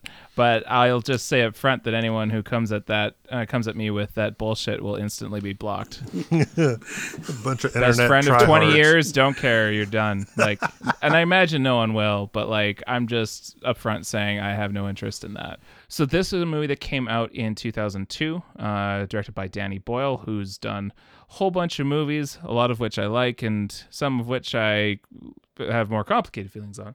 But this is probably one of my favorites of his, I think. And the plot is is fairly. It starts off fairly simple. I don't actually think it ever gets that complicated. But basically, a group of animal rights activists break into a lab where a company is doing animal testing uh, on a, I think it's called the rage virus, if I'm not mistaken. And in their attempts to liberate the animals, accidentally unleash the animal. And then we cut to sort of 28 days later, hence the name, where uh, Cillian Murphy wakes up in a hospital. He had been injured, and when he wakes up from his coma, he sort of wanders around the hospital at first and then London at large to find that he can't find anyone. and he eventually meets up with a couple of uh, survivors, and I think there's three of them eventually, and they basically explain to him that uh, if you get infected uh, you ins- you instantly turn uh, into a out of control uh, roid raging monster who will uh, instantly try to kill and eat and do all the stuff that zombies do, but faster. Um, and then, uh, yeah, so society has collapsed completely, and it's just people trying to hide and eke out meager existences. And then, sort of, it follows them on their it follows them on their trips or their attempts to sort of make a better life or make some kind of life for themselves and we'll go through the rest of the movie later but uh, what uh, what are your guys' histories with this movie so um, this is probably my second time. Th- this is great. All of these movies I've only seen twice. The when it came out in the movie theater, uh, and when I rewatched it for this podcast. So this is my second time seeing it. Um, I am also a pretty big Danny Boyle fan. Uh, there are a few movies I have some issues with. Not just that I don't think they're great. Uh, this was one that I liked quite a bit. Um, and I remember at the time when 28 Weeks Late came later, I said, Oh, I think I might even like this one more than 28 Days Later.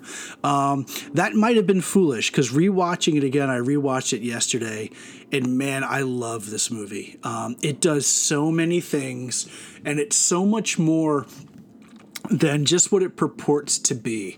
Um, and so much of that is because I am now watching it having known who Alex Garland is and having seen Ex Machina and having seen Annihilation and um, having read um, the stupid, uh, not, it's not stupid it's a good book, The Beach, which I never seen as a movie, uh, but wound up re- reading his novel of. There's so much great about this movie.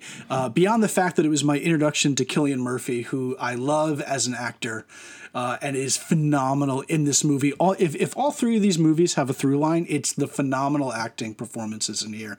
Um, Naomie Harris, aka Moneypenny, from the most recent iteration of of, of Bond, she's uh, Selena in this.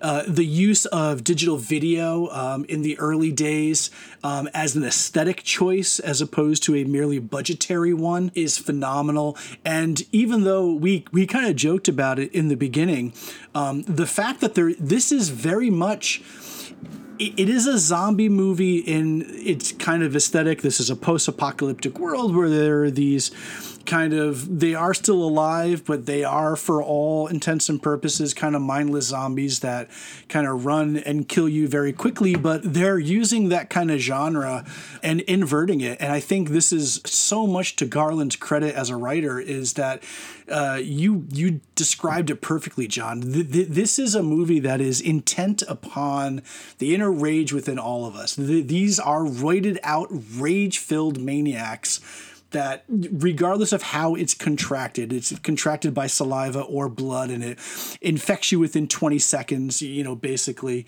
um, th- this is an extension of of society's kind of inner rage, and that's what Garland is getting at. And uh, Boyle knows, and he knows all too well because he's done it time and time again in other movies, that the way to explore um, a complicated idea like that is through genre. And genre allows you to deal with these issues in a way that other mediums can't.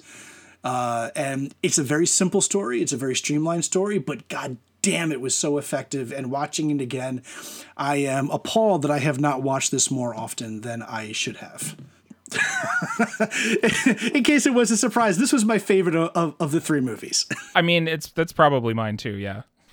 Can I just say uh, ditto to all that? Uh, yeah. No, I mean, so yeah, in terms of yeah, recent uh, horror slash genre films. I mean, for me, Sinister and 28 Days Later are up there. So, I mean, it was fun for me to be able to revisit one movie that I was too scared to revisit up until the past week in Sinister and then to come back to 28 day, days later that I've I don't know how many times I've watched it. I mean, a, a, lot. I've watched it a lot over the years. I am a huge fan uh, of world building, and even though this was not a movie that demanded world building, I love that we got a sequel out of it. I have a couple of graphic novels that are built on the the world of you know 28 days and 28 weeks later. Like you, Chris, I uh, and and you, John, I'm a big fan of Danny Boyle's work. He probably he made what is probably um,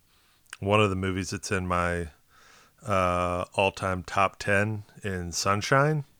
I absolutely adore uh, Sunshine, probably even more than 28 Days Later, but 28 Days Later is, you know, right up there. Um, similar feelings about Alex Garland, similar feelings about uh, Cillian Murphy. This was the first film that I saw him in, and uh, I was just hooked on him as an actor uh, ever since. And kind of similar to what I said about uh, the the sound design and the music of Sinister. I mean, damn, this soundtrack is fantastic. I mean, there's so much good music in here.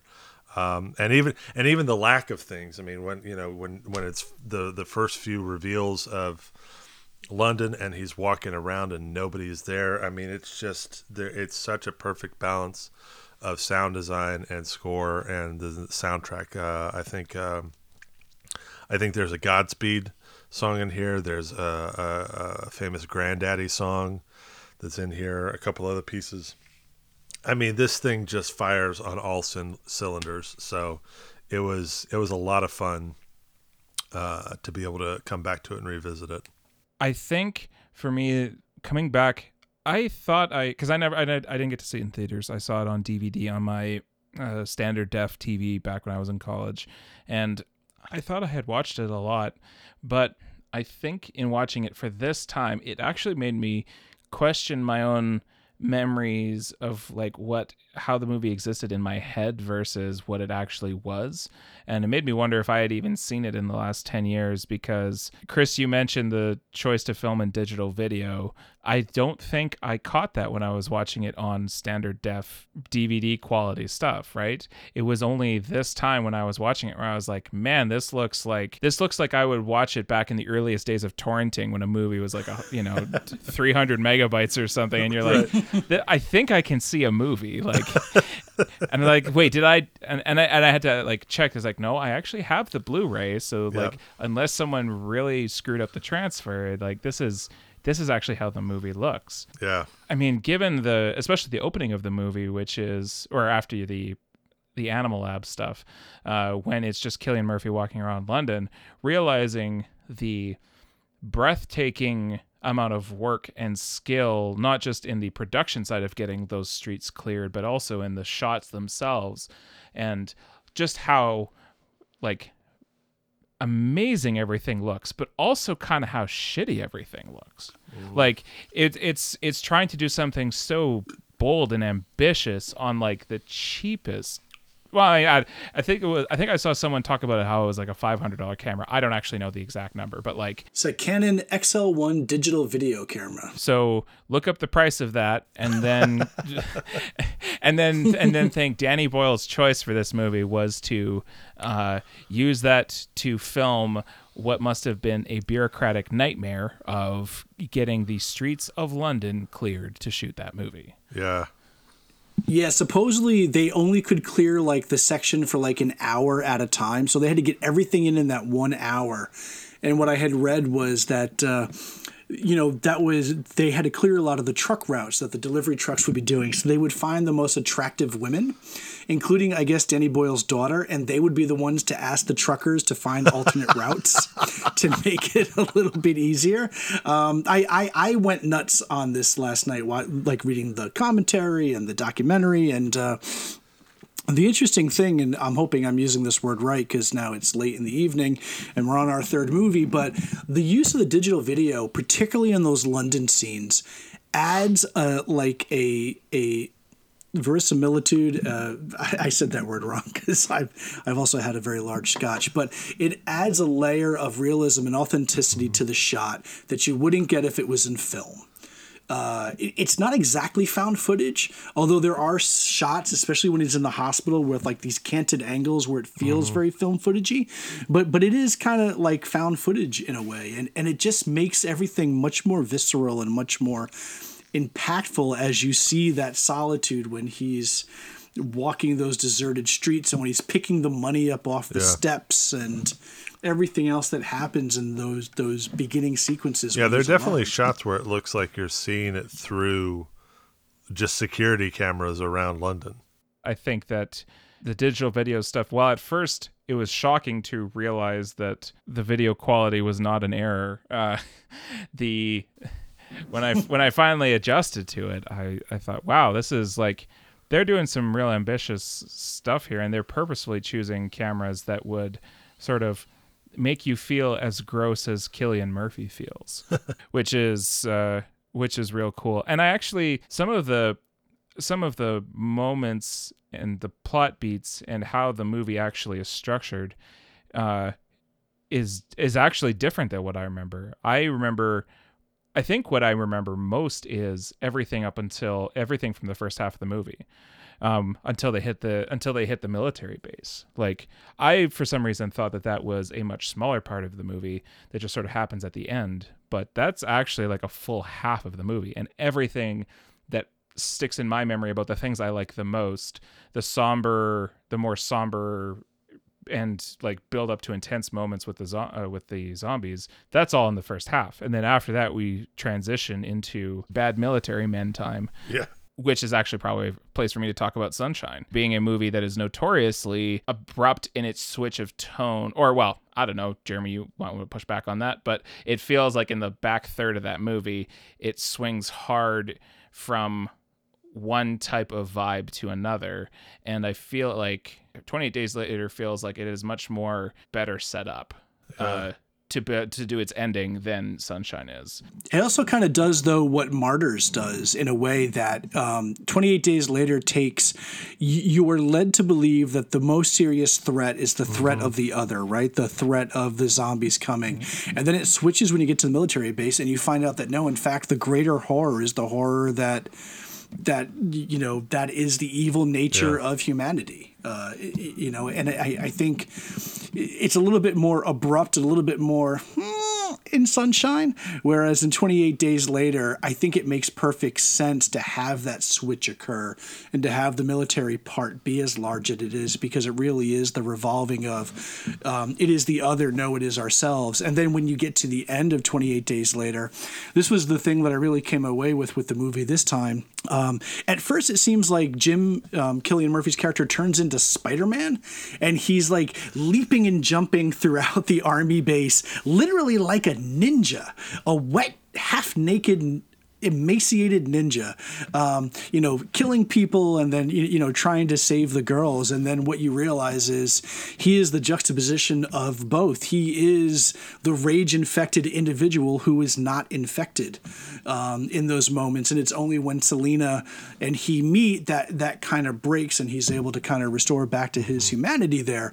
Um, but but I, I think 28 days later does a much better job of balancing those two things and then using jim and his his kind of come back to you know save the day as the balance between the two evil forces Yeah, yeah. I think. Uh, I mean, I would say going back to John, your question about Sunshine and the comparison between the two. Certainly, just based on all the conversations over the years I've had about Sunshine versus the ones I've had about this, there seems to be a general, there seems to be a broader acceptance of where 28 Days Later goes versus where Sunshine goes. and i say that as a like like i think you and i disagree on the ending but we both are big sunshine fans like Yeah. Yeah, I'm a fan despite the ending put me in there as well absolutely and you Yeah. but you are a fan uh, or unreservedly a fan of Yeah, the- yeah. of the I'm. I'm I'm a hundred percent on board with everything that happens in Sunshine, but at the same time, I fully grant anyone who is not on board that I, I mean I, I I totally get where why and where you might jump off. Whereas with 28 days later, to your point, this feels uh, very much it, the the shift in terms of what we've been focusing on to what we did then focus uh, in the first half to what we then focus on in the second half for whatever reason doesn't feel as abrupt and i and i do wonder if it's you know kind of what what uh, chris alluded to with with martyrs i, would make the case that it, it even shows up in sinister that at the end at the end of it all the horror is ourselves. I mean, the horror is what we we are capable of. Whether it's old French people torturing young women to become martyrs, or you know, uh, a writer chasing, you know, the the tail of the dragon of success, willing to sacrifice his own family, or in this case, uh, you know, uh, soldiers who uh, are supposed to be defending people and helping people, uh, ending up being worse predators than anything. It it really reminds me where 28 Days Later goes with the soldiers. Really reminds me a lot of, uh, uh, in some ways, The Mist, and what I love about The Mist, which is a, a similar thing that that yes, there there are things that lurk sort of beyond our understanding but the true horror that we visit on each other is what happens in the face of that threat and how we are so quick to turn on each other and to treat, treat each other uh, inhumanely and in horrific ways. So maybe that's why the shift in 28 Days Later doesn't feel as abrupt as what happens in Sunshine because from a from a if you're a horror film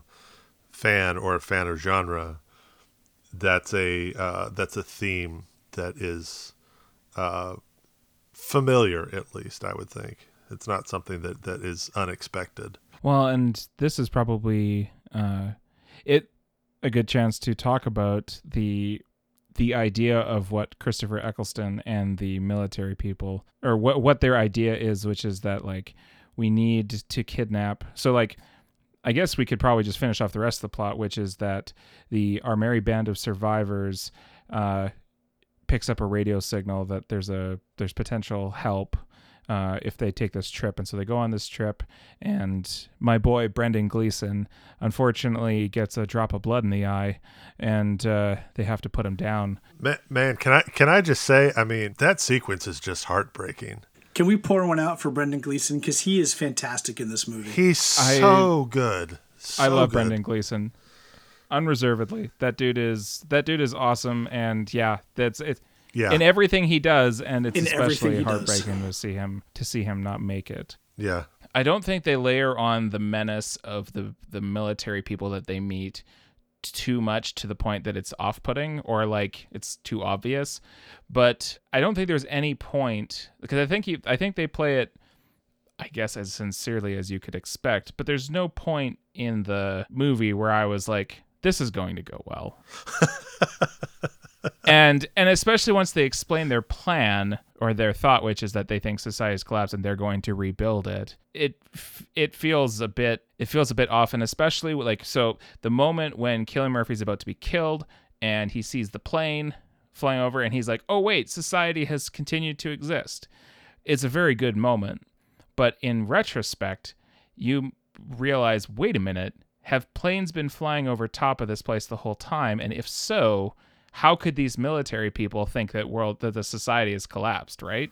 right? Like you couldn't logic and reason your way to a to a place where I would be okay with you kidnapping and impregnating women that you could never do that. Well, certainly not in certainly not in 28 days, which I think is wonderful of the title. You have to remember, literally not even a month has gone oh, by. Oh, only a, only a February could have gone. and they've gotten to point. the state. Yeah, there's no yeah. like there's no way you could build this in a way where I'd be like, well, of course you have to, you know, force right. these women to have babies. Right. But it does feel on this particularly like flimsy in terms of their excuse for what they're doing. And I even like went through the thought process of if you get infected within 10 to 20 seconds, then like there's literally the only people you can infect are people around you. And so like if you're thinking if it starts in England, then it has to be spread by people and usually that would be spread through like people getting on planes and stuff right?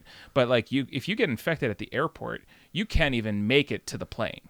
The plane doesn't take off. Like like the plane um or if it does then like the entire plane goes nuts and the plane crashes instantly. The like right. maybe it makes it to continental europe yeah. through the channel but like again this is 28 days. So like there's no actually no way that the entire the entire planet could have been infected in this amount of time. And so right. them being like, well, we have to clear, like, it's like, uh oh, mild, like, we've had a terrible catastrophe that is localized to England.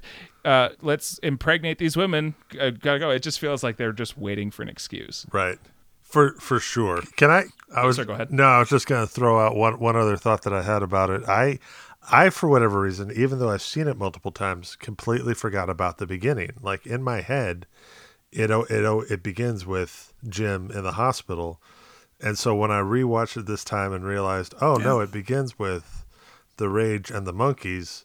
Uh, part of me wanted to figure out a way to make this a Planet of the Apes prequel from the British side of things. Like you got, you know, you got the you got the San Francisco version in America, and then you've got this is how it started in England, and then the two met somewhere around the around the world. But yeah, I love so much that it that it does begin with the best of intentions yeah. gone awry. You know, it, it it's just it, it it is so much about how we think of ourselves and righteous indignation and and and putting your yourself on this pedestal of we're gonna save these these terrified animals and and it, it just blows up in everybody's faces. And and there's a wicked sense of kind of uh, nose thumbing um, at the whole expense which is you know in, in in part hilarious because it is well intentioned you know despite the fact that they're poking fun of it and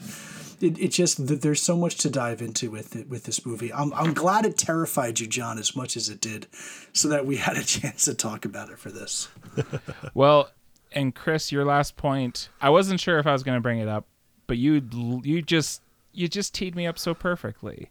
Um, I read a so yeah i watched it again i was reading articles and reviews on it and someone made a point about how they didn't like or they took issue with the fact that it was animal rights activists that caused the destruction of the world or of England, if we're being more specific. And I think you and you mentioned like they were doing the with the best of intentions and it sort of blew up in their faces. And certainly I don't think the activists intended to intended to, to destroy the world. But in, in that person's read on the movie was, "Oh, it's their fault that this happened." When my initial and in reading that my initial response was Obviously, no. It's the corporation that fucked up these monkeys that are to blame.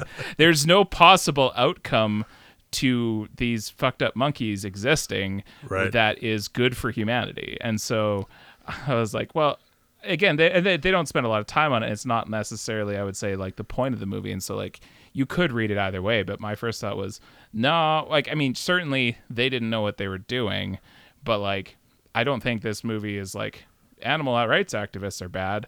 It's more like, oh, corporate malfeasance do- dooms us all, which, I mean, certainly sounds familiar to me. So the the way that it's poking fun to my mind is is that they're doing this with the best of intentions, but they're falling into the same trap that everyone else falls in, and that in fact the infected fall into. Is that it's their righteous and indignation and rage over what is happening that causes this to happen, just as much as it is, and it just so happens that they're they're directing this rage at a thing that is going to kill them all. Uh, so it, it just winds up kind of, yeah, the corporations are doing this horrendous thing, but you're the, the way that you're going about fighting it, uh, it, it, it, it just lets loose a larger explosion of the thing that you're exhibiting in the first place because they are a very violent kind of you know, f you. We're just gonna we're gonna save these. We're gonna you know they look like they have no idea how to even take care of a monkey. I don't know what they were planning on doing. Let's say that they were safe monkeys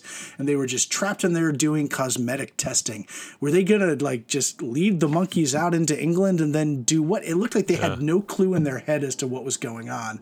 They were just gonna blindly go in and free all the monkeys and that's that's that blind rage that you know exponentiated a hundredfold is what is the what happens with the infected well and and certainly I, I'll buy. I, I, certainly think there's a compelling read to that as being the read of the movie in light of Cillian Murphy's reign of terror at the end of the movie, since that's certainly him basically doing. And, and again, I think with good reason, and I wouldn't begrudge him, uh, you know, saving everyone's lives if it costs uh, the soldiers' lives. But um, you're right that he certainly does is not uh, trying to hire reason with them or anything.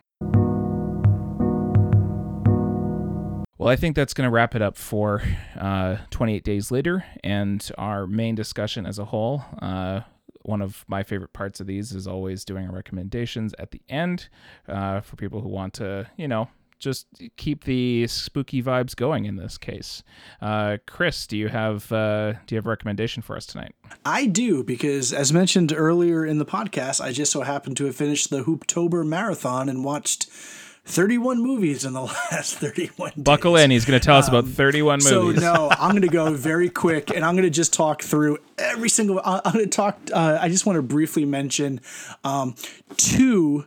Um, only two of the actually we're gonna go three. I, I apologize because there's three of us here, so I'm gonna say three, but they'll be real fast. Three of my favorite movies from the the marathon. Um, the first one is um, One Cut of the Dead, which is um, it's out now on Shudder, I think, as an exclusive, and it is a Japanese um, zombie comedy. So it kind of goes in keeping with our theme with 28 Days Later.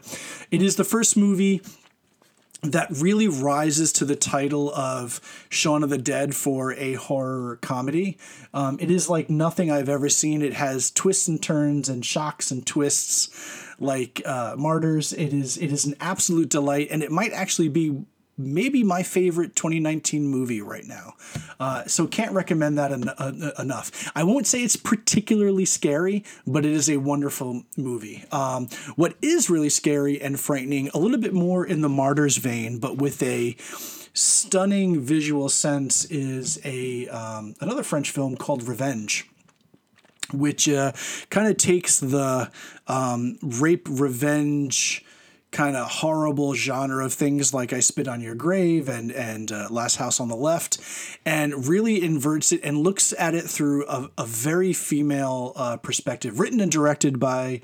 Um, oh God, I always mispronounce her name when I try to say it. Coralie Fargeat, uh, I believe is how you say her name. She is the writer and director. Um, an incredible performance by the lead, which is Matilda Lutz. Um, and it is uh, about a young woman who is uh, very assured of herself and uh, is uh, taken brutal advantage of and left for dead. And it was a mistake to leave her for dead. Uh, and it is phenomenal, especially from a visual perspective. And then finally, I, I can't recommend this enough if you like old movies. Uh, I got to watch a movie called The Devil Doll. And I want to call this out particularly. It's a 1936 film, and the star of the film is, if you've ever seen the movie It's a Wonderful Life, an old man Potter. He is the star of this movie. Lionel Barrymore is the star, and he plays a guy who escapes from prison, dresses up as an old lady, and commands miniaturized drone assassins to take revenge on the people who put him away unjustly. I cannot make that plot up. It is also written by Erich von Stroheim, uh, who is one of the premier silent film directors uh, of all time, and directed by Tod Browning, who you might know as the director of the original Dracula with Bela Lugosi, as well as Freaks. This was a later film of his from 1936. Um, as far as a film perspective, it might be his best film. And again, just think of Old Man Potter in disguise as an old lady sending miniature assassin drones to kill people.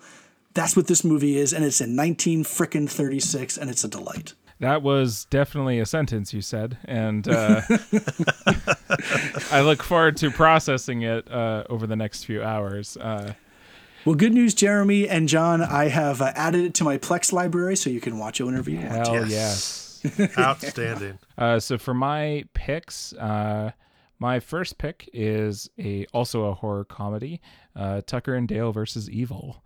Um, it's uh, it stars Alan Tudyk, uh, Tyler Labine, and Katrina Bowden are the three main leads of the movie.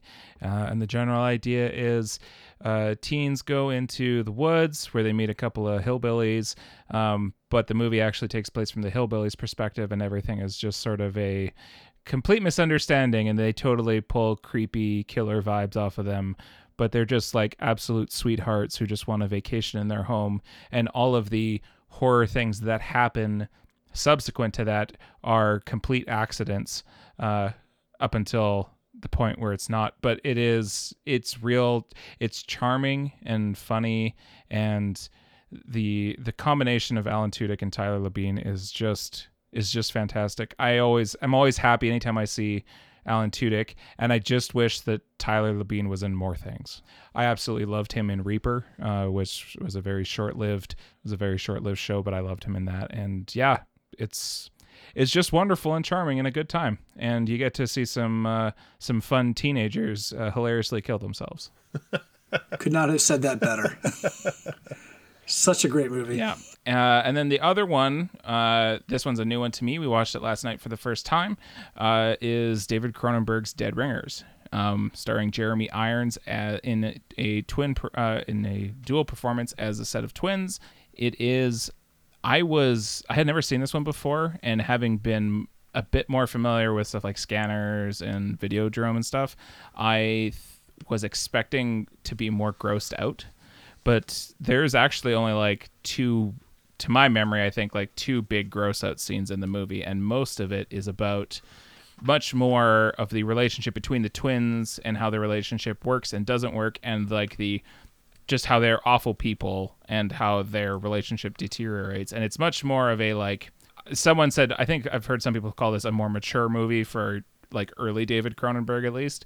Um, which but like at the very least i like the idea that it is mostly a movie about a dysfunctional relationship um, that uh, and then just have a couple of really gross body horror shots here and there. Like um, if like th- those things make it like unwatchable in some cases but like it's actually mostly not about that.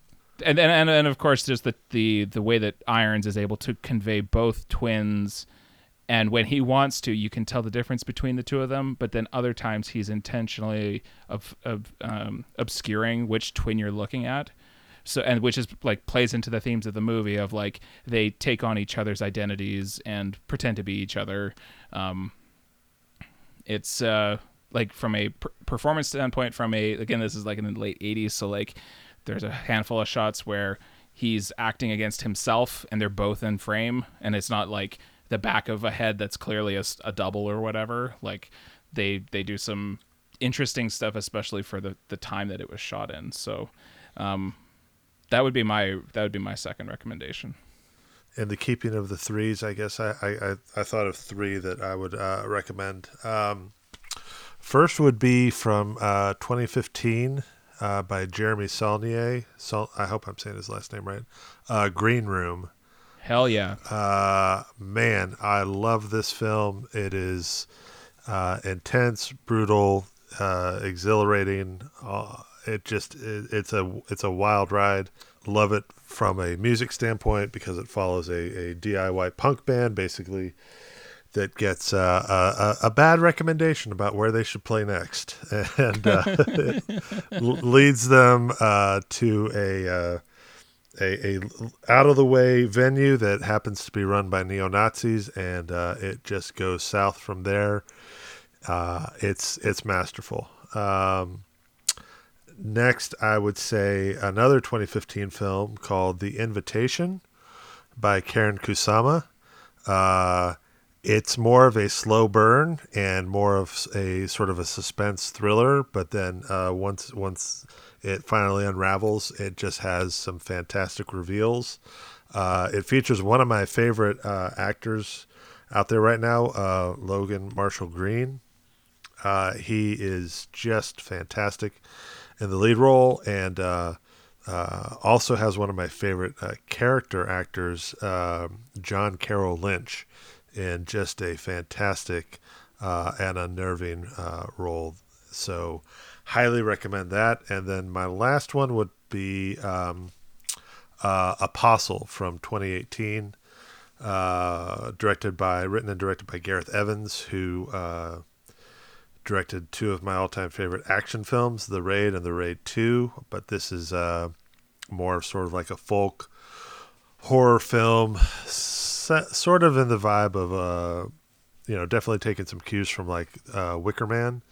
Um, uh, in terms of being set on sort of a, a remote English island and uh, sort of a religious uh, cult gone awry. So, uh, big fan of this film. It's got some great visuals uh, and a fantastic performance by Dan Stevens.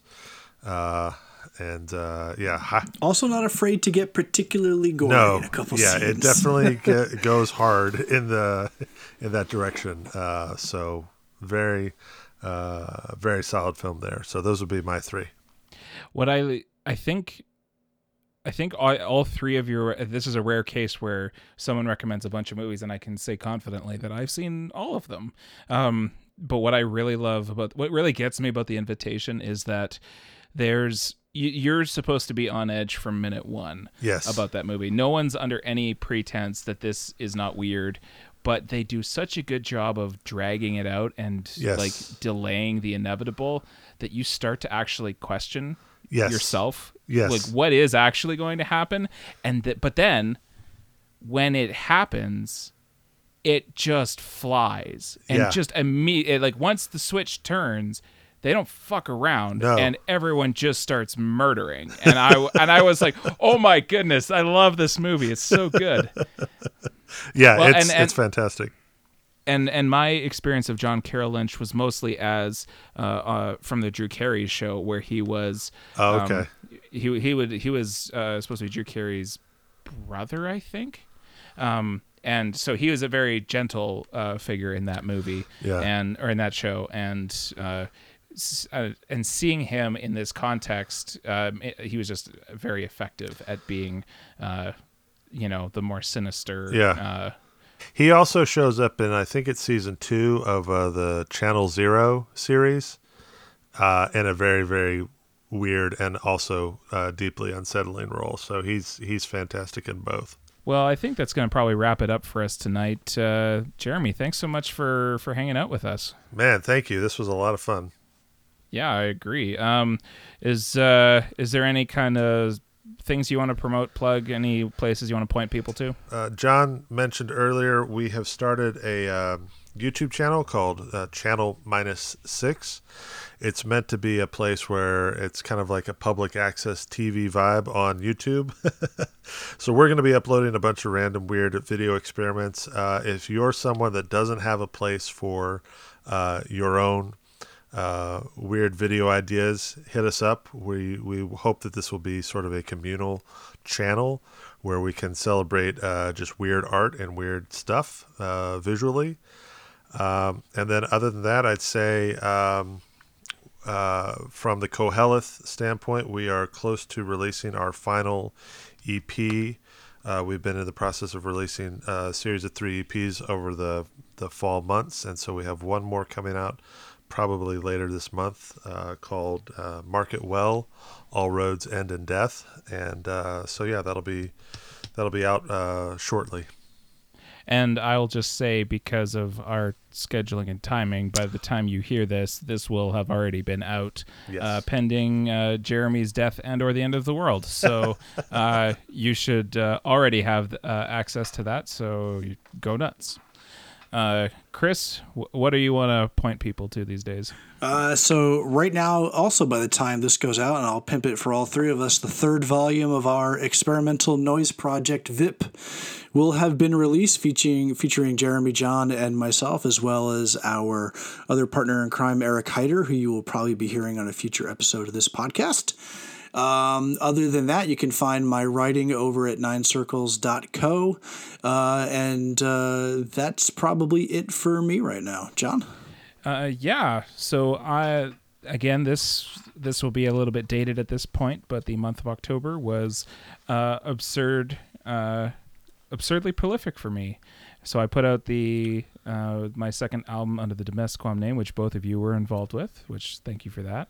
Um, and then also uh, the Channel Minus Six stuff, which Jeremy mentioned, the VIP, and I want to spell that for anyone who wants to go check that out. That's V H H P um, and it's on Bandcamp. So VHP or VHHP.bandcamp.com. Sorry, I had to think about that. Um, but yeah, I think that's going to do it for us tonight. So uh, thanks everyone for listening, and uh, we'll catch you next time.